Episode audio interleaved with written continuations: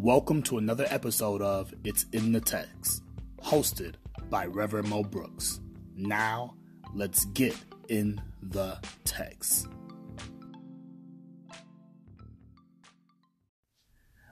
Let's get in the text. Last episode, we did John chapter 3, verses 16 and 17.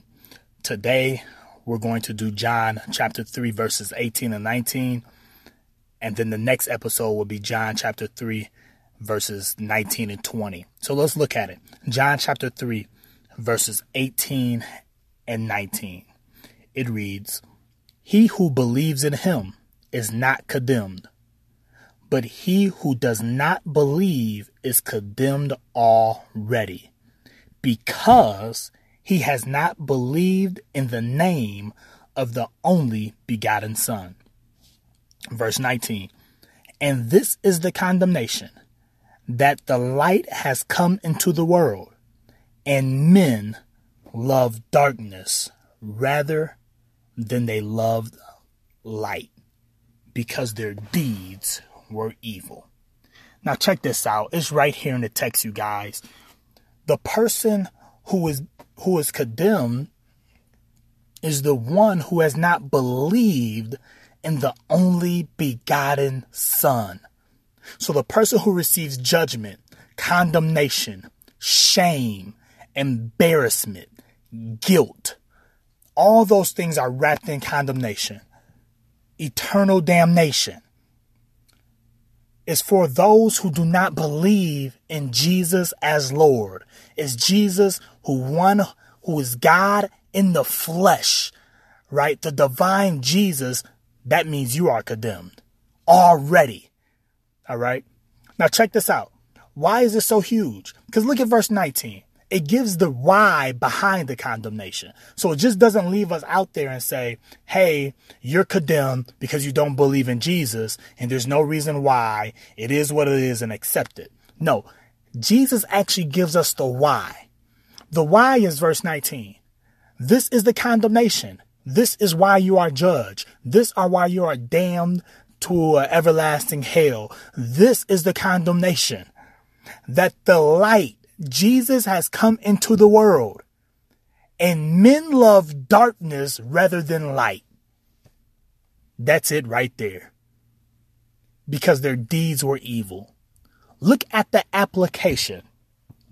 See, and this is where we have to be honest with scripture. When we read scripture, it's just a heart check and a self check. God is discerning our thoughts, God is discerning our hearts. Check this out. Do you love darkness more than light? Do you love sin more than righteousness? Do you love your way more than God's way? That right there, my friends, determine okay, where our belief is at, where our loyalties is at, okay, and where our relationship with Jesus is at. The person who is condemned is a person who doesn't believe, and the evidence that you do not believe is because you love darkness rather than light, and or more than light, and our deeds are evil. And the only way we can change this thing around is to confess our sin and put all of our trust in Jesus. He's the one who takes away our desire and appetite for darkness. He's the one that takes away and make our deeds no longer evil but good. It's only in him. So this John 3:16, don't just stop at John 3:16 for God so loved the world. Don't stop at John 3:16, 17 talking about for God did not come to condemn the world but the world might be saved through him, right? He didn't come to condemn, but guess what? Those who don't believe is condemned already. That's why I implore you to really check your life, really check your belief, really check your heart and say, okay, do I re- really believe him? Do I believe the word of God? Do I believe the son of God? Do I believe that I'm a sinner and I need him? What do you really believe? And does your action actions line up with your belief? And I will say yes, our actions always line up with our belief. So It's right there in the text. You know, read it, meditate on it, look at it. I, I remember this this scripture being very convicting to me because at one point in time my deeds was very evil. And when I read this verse, I said, Oh my Lord, please help me. Because my deeds are evil and wicked and nasty. And I love darkness. And I don't love the light, Lord God. I want to hide my sin.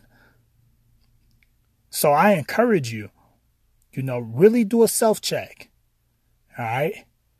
Do you believe the Son of God? Do you believe the Son of God? I just want to leave you with that thought. You know, now I want to encourage you. You know, keep it keep it real with yourself. Because Jesus, his requirements, I can't wait just to continue to get in more scriptures because because Jesus, I think a lot of times we don't get in the text and we don't read the Bible and we don't know what God requires of us. Like, like, what does God require of me? What has he asked me to do? Who has he asked me to become? What instructions have God given me?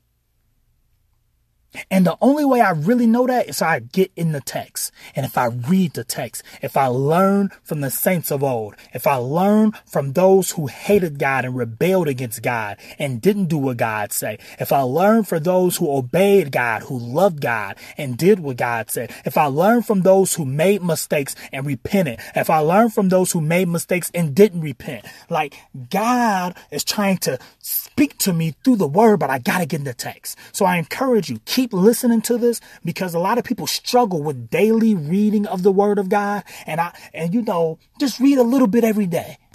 Every day, I just want to encourage you just with a little bit. And then when you get it on your own, take off, read the word. Stop listening to this podcast, pick up your word and get in the text.